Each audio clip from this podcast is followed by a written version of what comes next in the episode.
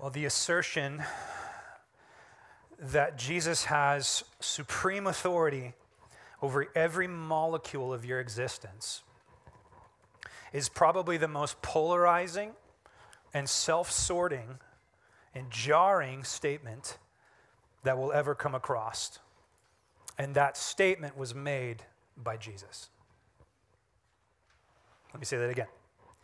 The assertion that Jesus has authority over every molecule of your existence is the most polarizing, self sorting, and jarring statement that you will ever come across. And it was made by Jesus.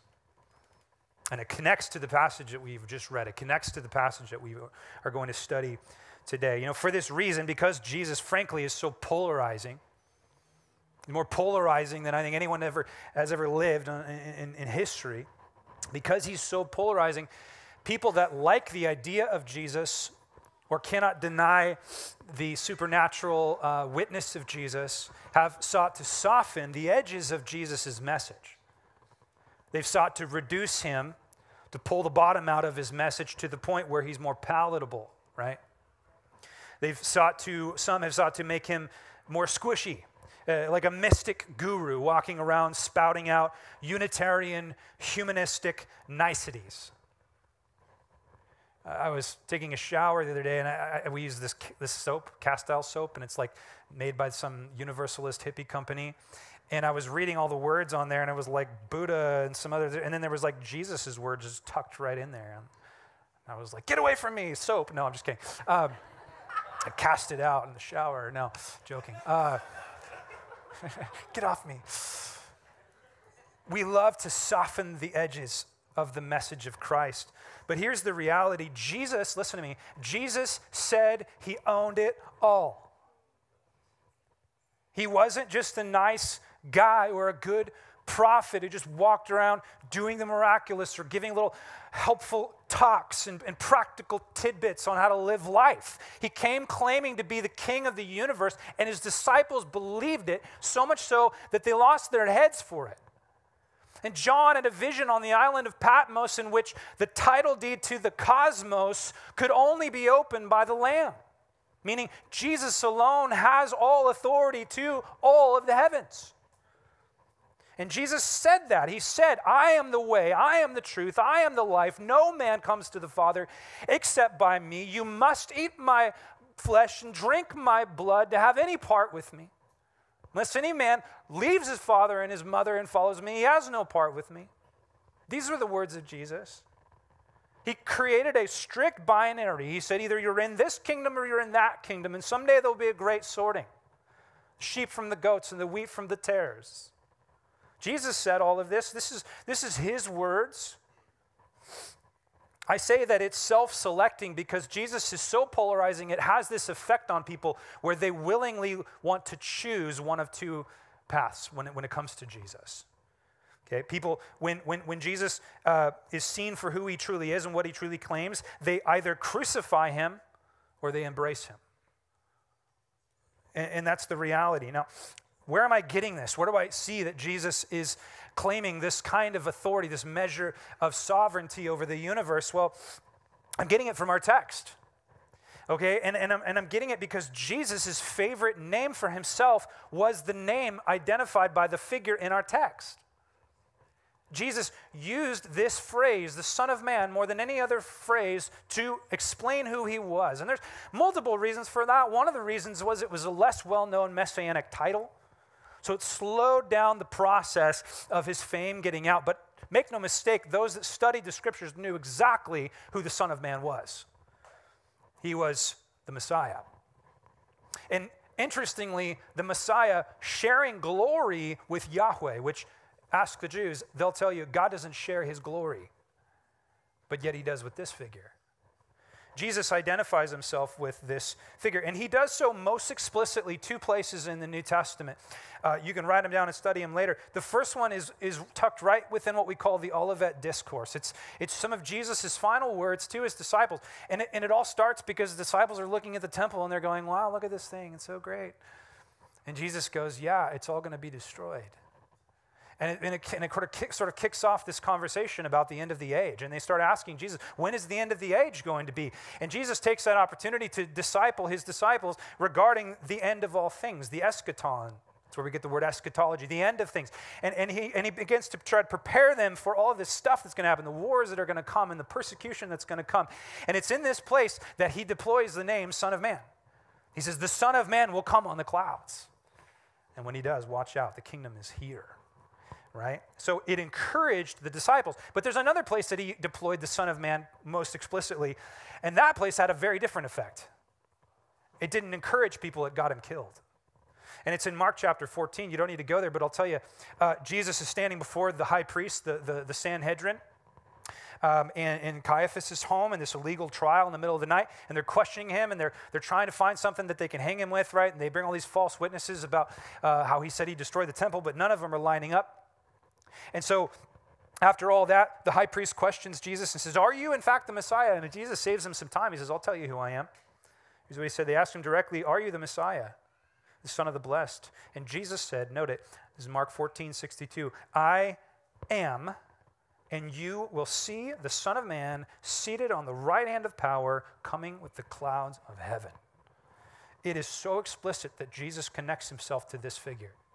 There is, it's irrefutable. And look at the reaction it has. The high priest tore his garments, which is classic drama queen for, for the Jews of the day, right? Tore his garments and says, What further witness do we need? You have heard this blasphemy. What is your decision? And they all condemned him as deserving to death. And he was dead in a matter of hours.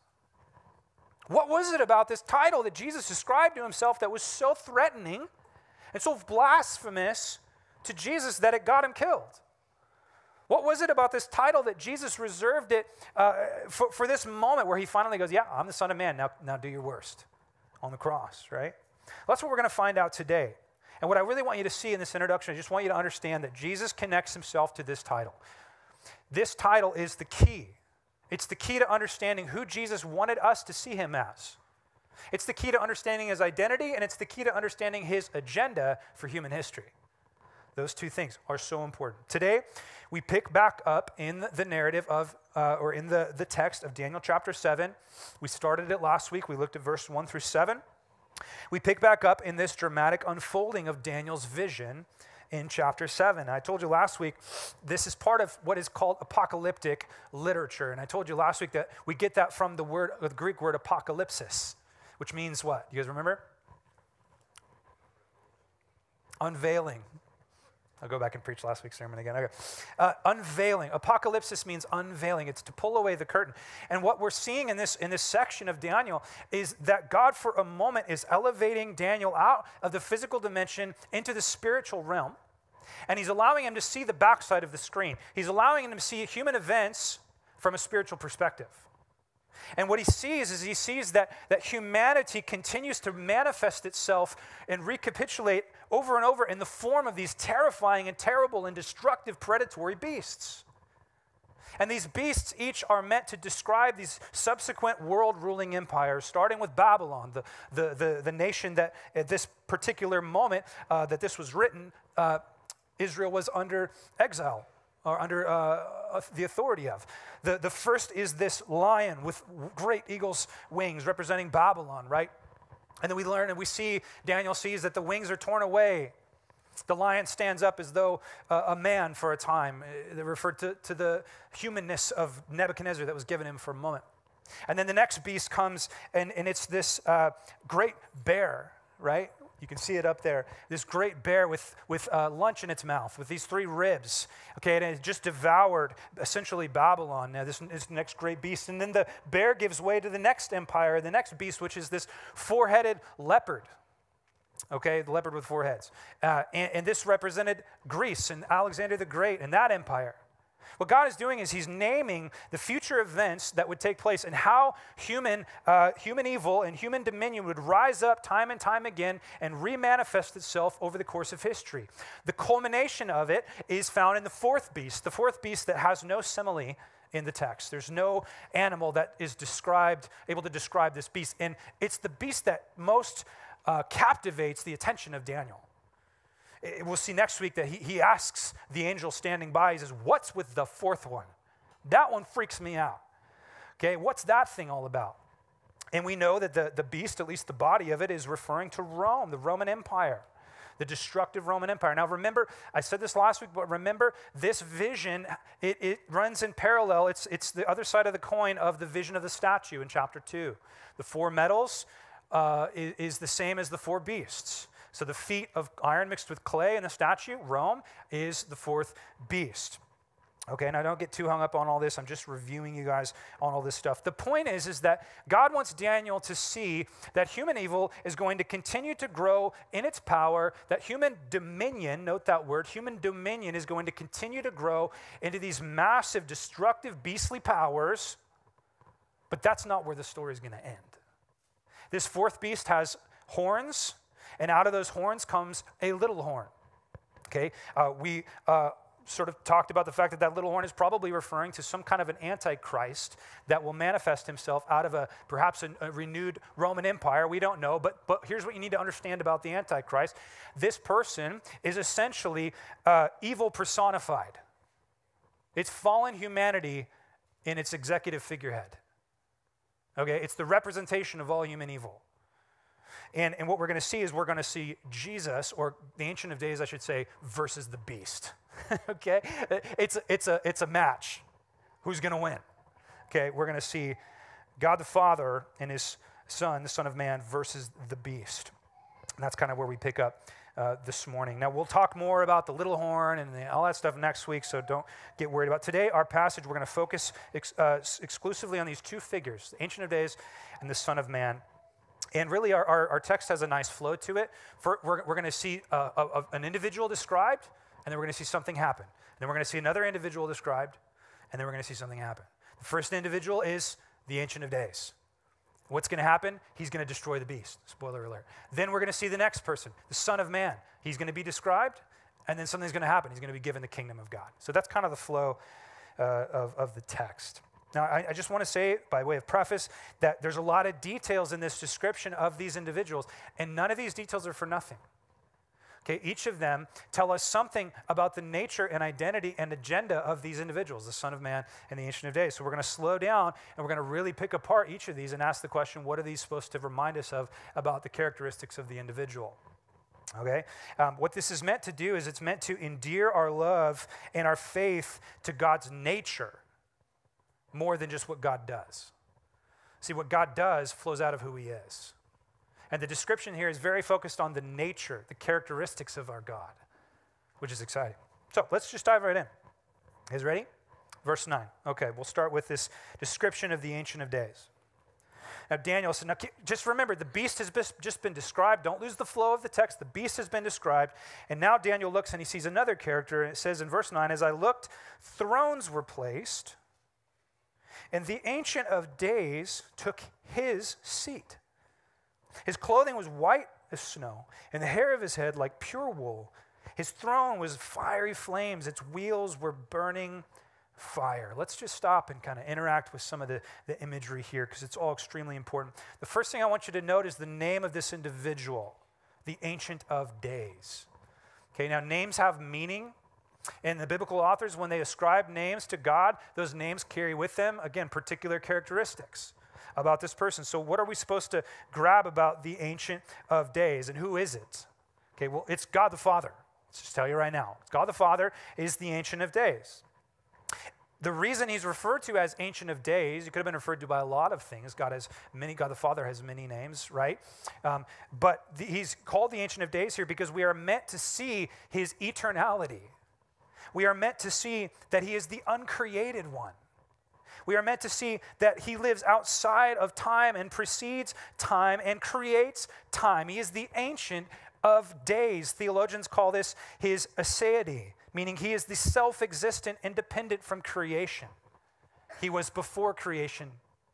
He's eternal. This is the God that we serve. Now, in an age of polytheism, the age of the, the, the time of Daniel, um, Daniel uh, sees the Father here and uses a name that would set him apart from all of the other gods of the day, similar to what God did when he revealed himself to Moses for the purpose of Pharaoh. He said, I am. I am that I am. In other words, I'm in a category all of myself, all to myself. Now, this Ancient of Days, who is God, notice that he takes his seat. He takes his seat. Now, why is that significant? Because as you read the passage, you'll begin to see that this is actually not just a throne room, this is actually a courtroom. You guys ever sat in a court? Uh, as a foster parent and as a pastor, I've sat in a lot of courts, never on the other side. Um, just so you know, okay, in case you're wondering. Uh, I'm sure you were worried. Uh, you know, I've sat in a lot of courts. And, and what happens when the judge walks in the room? The all rise, okay, everyone stands. it's a respectful space, it's a, a space of honor. And, and the honor centers around the, the, the supposed or hopeful honor of the judge, right? And so everybody stands, and then once the judge sits, everyone else is allowed to sit. All the attention is on the judge. And this is what's happening in this moment. This is a courtroom setting. So, because it's a courtroom setting, the honorable one, the Ancient of Days, walks into the room. Everyone is standing, and then he takes his seat. He takes his seat because the purpose of this event is judgment. Okay, the court is in session. And as we'll see, the one being judged is the beast, the fourth beast, specifically the little horn, representing all evil. Okay?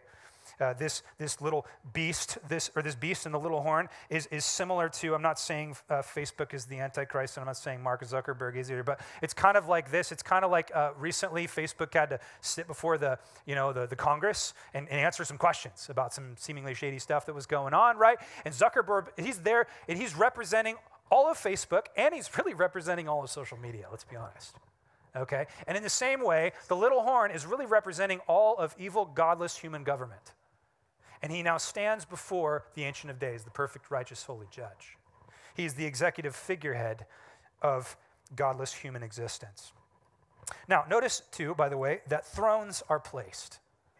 Thrones are placed. This means that, that there is a installment of some other thrones around the supreme throne.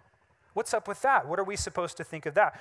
Well, some, some scholars think that's referring to uh, what's called the divine council or God's heavenly cabinet. Um, I, I think that's probably not the right translation. I think more specifically, this is referring to what Revelation teaches us later is called the 24 thrones of the 24 elders. You're saying, what's that all about? Well, the 24 elders is probably referring to 12 of the patriarchs and 12 of the disciples, which, if you add it up, is the sum total of God's covenant people. I think that these thrones remind us of the fact that when God judges human evil, he's going to do it alongside the partnership of his redeemed human bride. I, I think that, that, that this puts us, in a way, in the picture here. That we too will judge with God. We actually learn that in other places in Scripture. Paul uses this uh, as an impetus to try to make a point to the Corinthians that they need to get along. Remember, he's like, you guys can't settle your civil disputes within the church. You're going to judge angels someday. Okay, so I think that's kind of what he's talking about. And by the way, just, just in case uh, you, you forget, next time you're tempted to not take your faith seriously or your position in Christ seriously, remember what you're going to do someday. uh, God has great plans for what he's going to do with you in terms of, of partnership. And I love that God never seeks to, to, to rule alone. We see that from Adam forward. He always looks to share his dominion with his creation. He wants us to partner with him in, in rule, and that's, that's pretty exciting. Now, we're going to see all these descriptions of the appearance of the Son of Man. Look at the first one is his clothing was white as snow. We're still looking at verse 9. his clothing was white as snow. That speaks to the purity and the 100% holiness. Holiness, by the way, just means otherness. It means God is completely other than. He is without spot or blemish. There is no unrighteousness in him.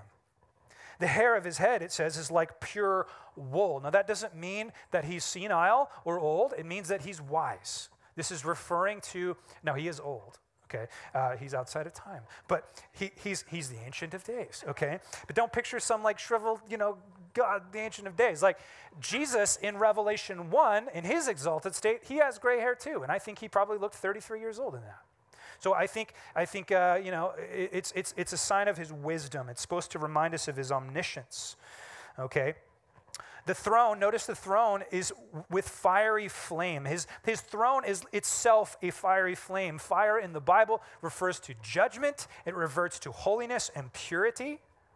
So this throne uh, is literally going to eviscerate anything that is not righteous and pure and pure and holy. Which, by the way, is why we need Jesus. because we can't approach the throne of the Holy One without being made pure. God cannot take part in evil. No one will come into the eternal place of God unless they've been purified by an atoning sacrifice. Notice that the throne has burning wheels of fire. what? What are we supposed to do with that? Okay, well, Ezekiel helps us a little bit on this. Ezekiel, who, by the way, was a contemporary of Daniel, he was also an exile who lived um, in Babylon. Um, and probably would have known Daniel. Perhaps they, they, they would have read each other's literature. I don't know. But Ezekiel, um, he has his own vision. Uh, I believe it's on the banks of the Euphrates, and he has this vision of God as well. And he sees God on a throne, and this God, this throne is not, um, it's not fixed; it's mobile. It has wheels. And I think it's the same idea here. And the, the, what it's supposed to convey to the exiles, listen to me, is that God's presence is not stuck somewhere it's mobile. See, God's presence didn't stay in Israel when the exiles were taken out. No, the presence of God followed the remnant. It was there in Babylon with the people of God. And we see that most truly fulfilled in the incarnation. See, God's presence didn't stay in heaven, it came into this earth. And now it lives within the walls of the church and within the individuals of the temple, you and I, the living stones. So God is the God who goes with. That was the whole point of the tabernacle. God was like, hey, don't make it about a place. Okay? Put me in a tent because I want you to take me with you. I'm going to go with you. That's the whole concept, the whole idea, I believe, of the, the fiery wheels. Now, keep going. Verse 10. A stream of fire issued and came out before him. A thousand thousand served him, and 10,000 times 10,000 stood before him. The court sat in judgment, and the books were opened. A few things here. First of all, the stream of fire. That, that I believe tells us that this, this purity, this holiness, this judgment of God is not passively waiting to judge, it's actively flowing. It's going out to, to judge the world. Now, around the throne, as we zoom out, we see this thousands of thousands, thousands, 10 times what you, you know what I'm saying. Thousands of thousands, right? This, this I believe these are heavenly hosts, angels that are standing ready to attend to the will of the Ancient of Days, the angel armies. Why thousands? Why 10,000? That was the highest number that the ancients had in their vernacular. So, so they're, they're saying it's a lot. Okay, that's what they're saying. It's a lot, highest number that they had. Uh, there, there is just a, a massive amount of servants, heavenly hosts, ready, standing at attention, ready to be deployed. And then what happens next? The Ancient of Days says, Bring me my book. What is the book? The book, very simply, is God's memories of the deeds and the words and the thoughts of every being. Yes. The book is God's memories of the deeds, words, and thoughts of every being. Is that a little scary to you? God never forgets a single thing. He's got it all written down. I don't think he literally has it written in a book, but you get the idea, right? Okay, he, he, he's got it all figured out. Now, why is he pulling the books out? He's pulling the books out not to judge all humanity, that's a separate scene, that happens in another place. He's pulling the books out to judge whom? The beast. Because the beast is on trial. See, this is the trial of the beast. And the books are pulled out because the beast has a big mouth. Remember, the beast is speaking great blasphemies against the Ancient of Days. And so judgment is about to take place. Now, I need to make, that's why it says they're, they're, they're open. Now, I mean to make a, a quick point here that you shouldn't miss. Your salvation does not rest on how little is written down in God's book of evil, right? We're not Muslims. The Muslims believe that when you die, you're going to stand before their God and he's going to put a big, there's going to be a great scale. And as long as your good outweighs your bad, you're okay. And I think that's how most Western evangelical so called Christians, I think that's how they think. They're like, as long as I'm pretty good, not as bad as that guy over there. I didn't mean to point over here. Sorry, Sam. As long as I'm not bad as Sam with two M's, okay? Uh, You're Sam with two M's. Okay. You know, then I'm good. That's not how it works. The reality is that there is enough written down in God's book to condemn every fallen human a million times over.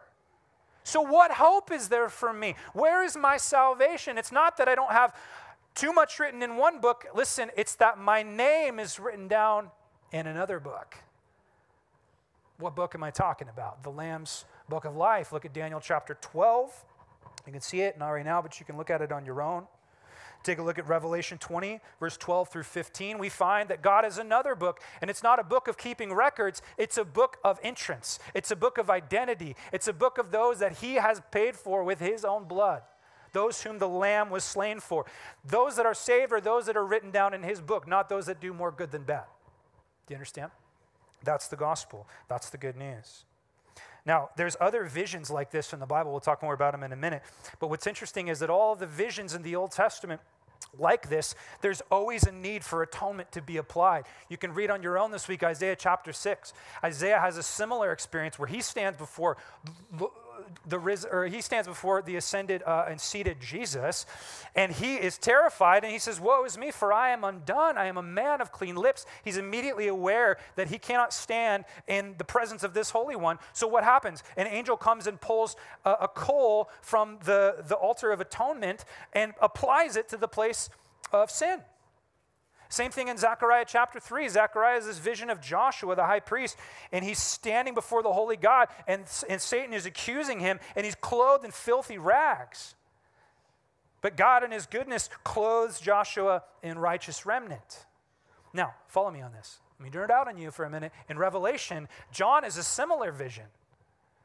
Why do you think it is that John doesn't need or isn't aware of any kind of filthiness or doesn't need to be forgiven in any way when John beholds the resurrected Jesus. Why do you think? In the book of Revelation. Because it's after the cross. Isaiah, Zechariah, they're all terrified. Oh man, John, he's, he's atoned for. He's been made righteous because Jesus has come and died on the cross.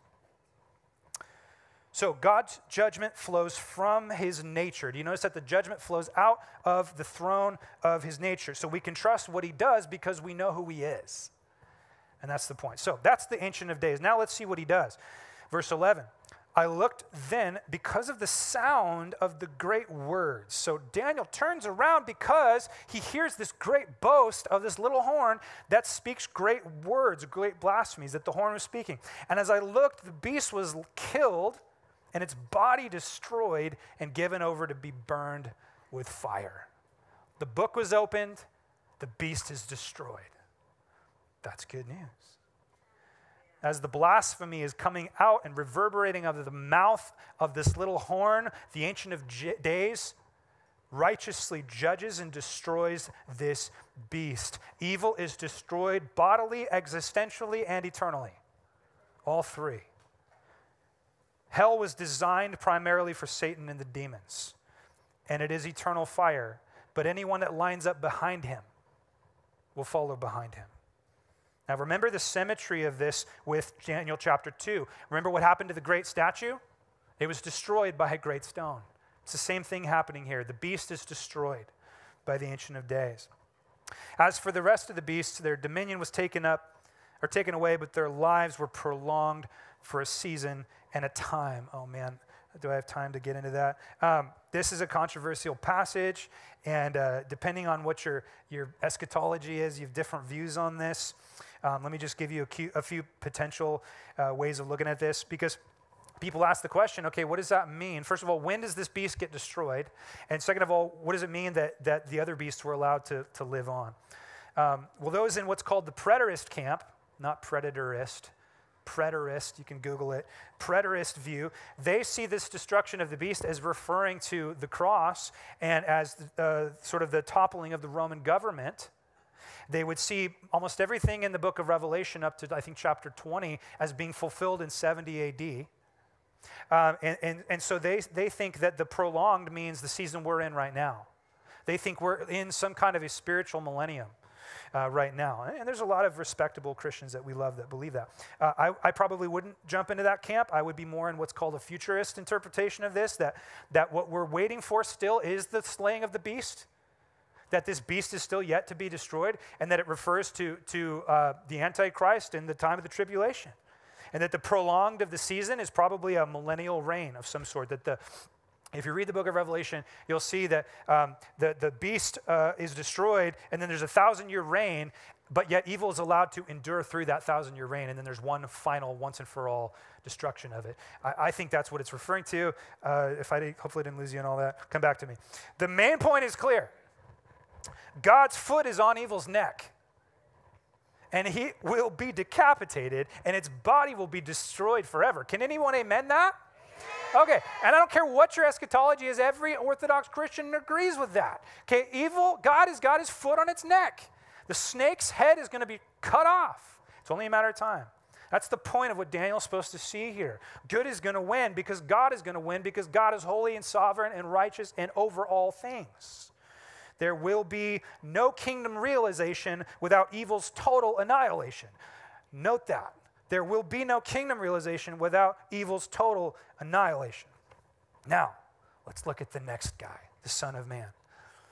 I saw in the night visions, and behold, with the clouds of heaven, note that, there came one like a Son of Man. I think there's three things we're supposed to really get about this Son of Man. You'll see him as we continue to read this. The first thing is his divinity. We're supposed to see his divinity. And this is the thing, by the way, that got Jesus killed. Okay? This thing got Jesus killed because he, he connected himself to this figure. And this figure is, though he is one like a son of man, he is not merely a man. He comes in the clouds. You got to understand that the clouds refer to divinity, glory, and majesty. What filled the temple? What filled the tabernacle? The glory of God came in a cloud. How did God lead his people in Israel? Through a pillar and a cloud. What did God show up in on the top of Mount Sinai when he met with Moses? A cloud. It's glory. It's God's glory, God's presence. The purpose of the Son of Man coming on the clouds is that he is robed in the glory of God. Now, whether or not he's going to literally be surfing the top of a cloud, I don't know. Okay, uh, the, the ancient rabbis would call the Messiah the cloud rider. So maybe, or maybe it just means that he emerges from a cloud. I don't know. The point is, this is a divine being. This is God the Son. We are meant to associate Jesus showing up in clouds as Jesus' exalted state. Okay? Jesus didn't come in the clouds when he was born in Bethlehem. Why? Because that wasn't his exalted state. That was his state of humiliation. Jesus had to be humiliated so that he could be exalted. He came first as the suffering servant, he comes again as the exalted lamb, as the lion, right? So whenever you see Jesus on the clouds, you better know he's going to do business. Okay, now in this scene, Jesus is coming on the clouds to the Ancient of Days. There's coming a time in the end where the Son of Man, Jesus, will come on the clouds to this world. And it's going to be pretty crazy. Okay, so that's the point of the clouds. I want you to see that he is an exalted, divine being. So we're supposed to see his divinity. The second thing, though, we're supposed to see is that his humanity. Not only his divinity, but his humanity. He is like a son of man. He is a human like appearance. No, notice it says like a son of man. He's not only human, yet he has human characteristics. He has a humanness to him. Well, who could that possibly be referring to? Who can you think of that is fully God and truly man? Who can you think of that is God, has all divine authority and glory, yet took on humanity into his essence and kept it when he went to heaven? This is Jesus. This is the Son of Man. It's Jesus. There's no question. We see the dual nature of Christ here that we studied in the book of Hebrews. He's fully God, he's truly man. And you're saying, Sam, what does it matter that he's man? What does it matter that he's like a son of man? Let me give you a few reasons. First of all, it means that we have di- divine connectivity with God. We have a high priest. The throne of the Ancient of Days is pretty terrifying. The Son of Man is the interface for us to the throne of the Ancient of Days. He's our great high priest. In Revelation chapter 1, there's a similar vision to this, and Jesus is clothed in priestly garments because he is our eternal high priest. And he walks in the midst of the lampstands, which is the churches. He's in the midst of his people. The good news of the Son of Man is that we have access to God the Father because Jesus came as a man. Also, divine solidarity with humanity. This Son of Man understands what it is to live a human life. That's what Hebrews taught us, right? When we taught Hebrews, Jesus is our high priest that relates with us because he lived the full human existence. He drank the full human cup. So he can relate with us. But it also means a new trajectory, a new figurehead, and a new destiny for humanity. Okay, and we'll get more into that in a minute. Now, he came to the Ancient of Days. We're in verse 13. He came to the Ancient of Days and was presented before him. I want you to see this. This is supposed to contrast the former scene. What happened in the former scene? The Ancient of Days takes a seat, and one was presented before him. Who was it? It was the beast, the little horn. Why was he presented? He was presented to be weighed, he was presented to be prosecuted, and he was found guilty and destroyed. Now, another one is being presented to the Ancient of Days. But this one is not the little horn, this one is one like the Son of Man. The little horn is the executive figurehead of human evil.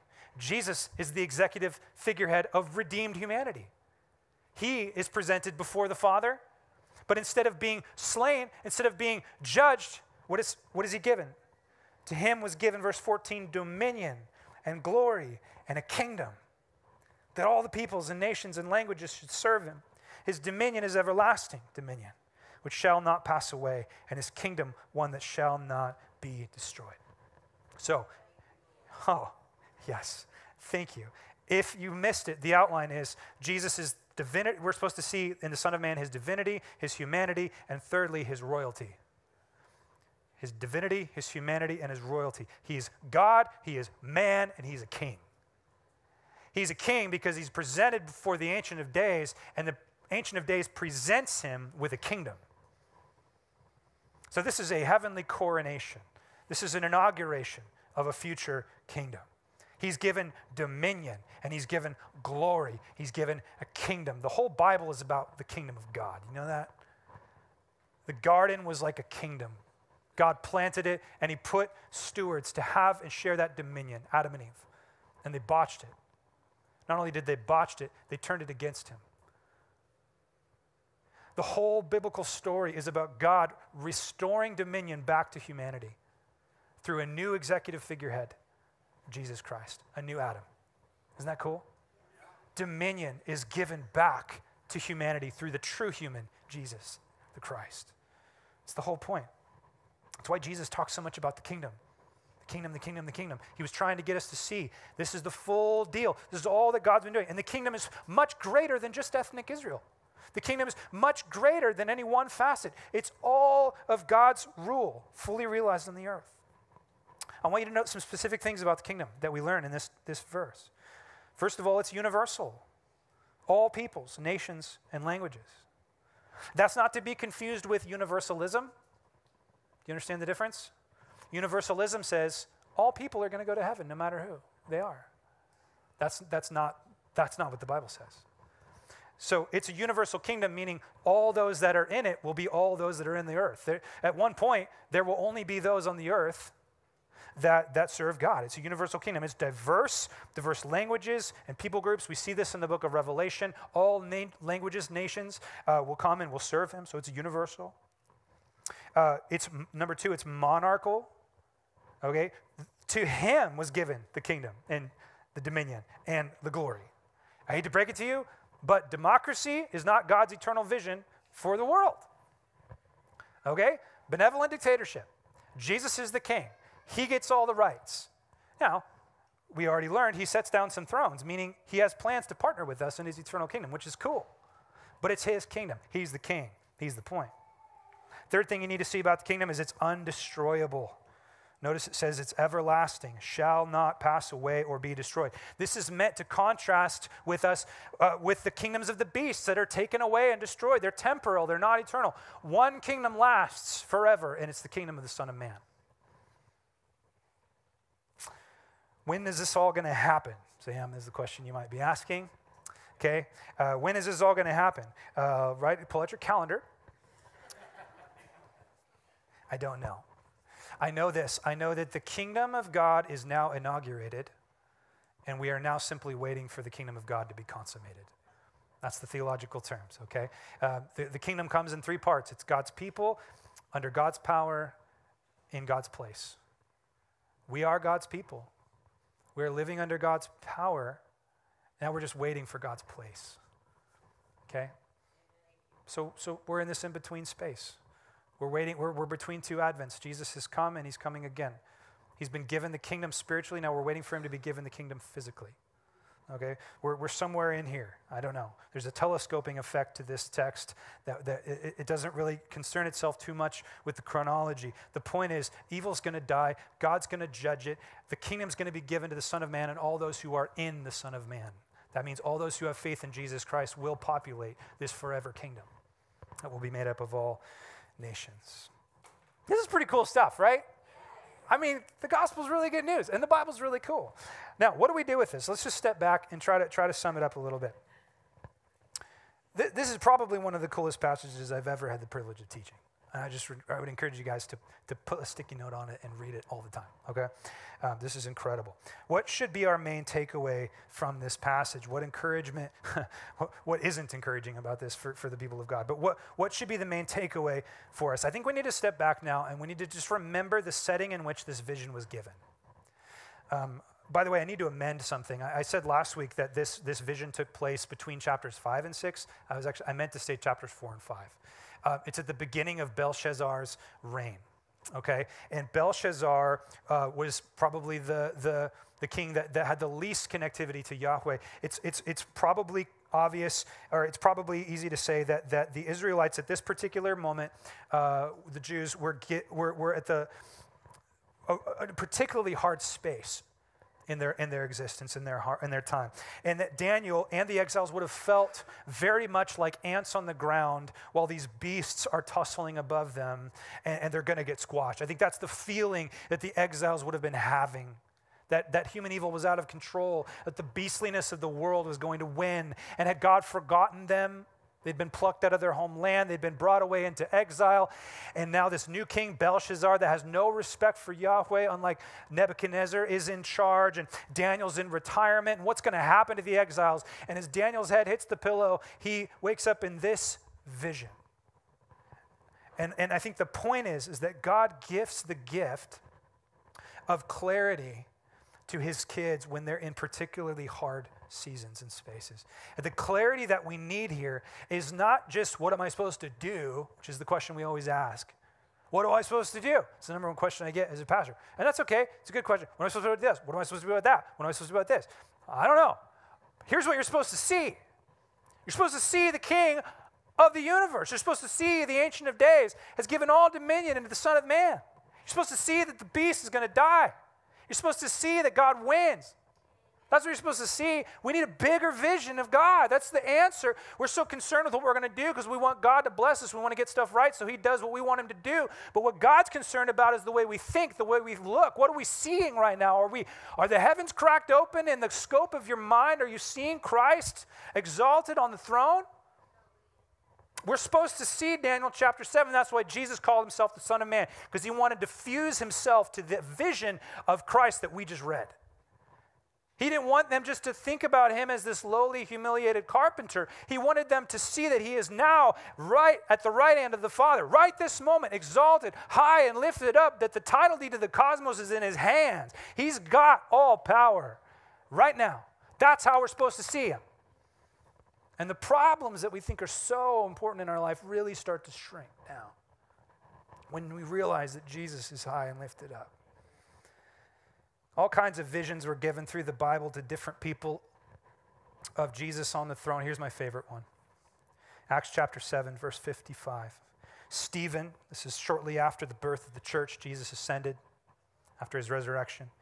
The church is doing great things. Pentecost, gospel's going all over the place, churches are being planted. And Stephen, we're going to close here, don't lose me. Stephen, this fiery evangelist, gets ripped out of his house in the middle of the night, stripped naked, and begins to be stoned with rocks for his passionate commitment to the gospel of Jesus Christ.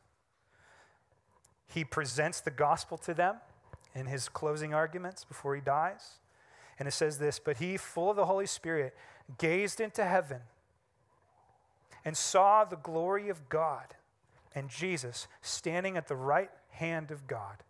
And he said, Behold, I see the heavens opened, and the Son of Man standing at the right hand of God. God gave Stephen the vision of Daniel chapter 7 right before his head was smashed in with a rock. Notice what Daniel says, or not Daniel, notice what Stephen says.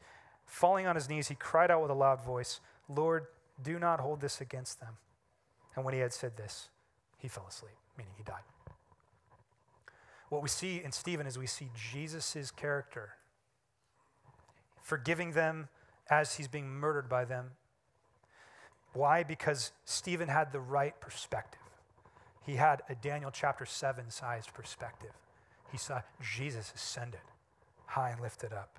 I would suggest to you that's one of the number one deficiencies in the diet of Western Christians. We do not have a big enough picture of the glory and the sovereignty, the superiority of Jesus. And if we did, it would change every facet of our life. Jesus has authority over every molecule of your existence. He claimed that for himself. That truth will either lead you to worship him or destroy him, or change him, as though a lot of people are doing in our culture. Amen? I'm going to end there. Don't you guys stand with me? Let's pray. James, you can come on up.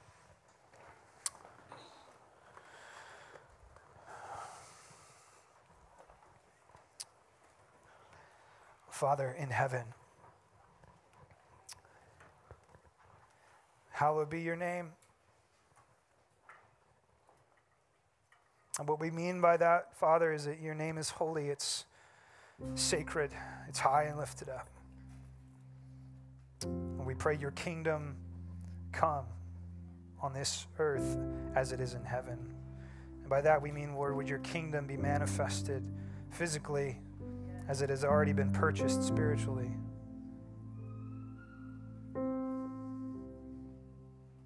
Lord, of course, we pray, give us this day our daily bread. We, we pray that you would give us provision.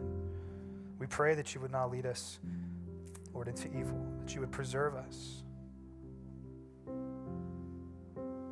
But God, most importantly, I pray that you would open our vision, open our sight, open the eyes of our heart to see to a greater degree just how good and true and patient and loving and holy you are. I thank you, Father, that you are so pleased with us because you are so pleased with the Son of Man. That the favor that the Son of Man found at the throne is the favor that we now enjoy because we are in Jesus. Lord, we love you, and we now sing to you, God, for your glory. In Jesus' name, amen.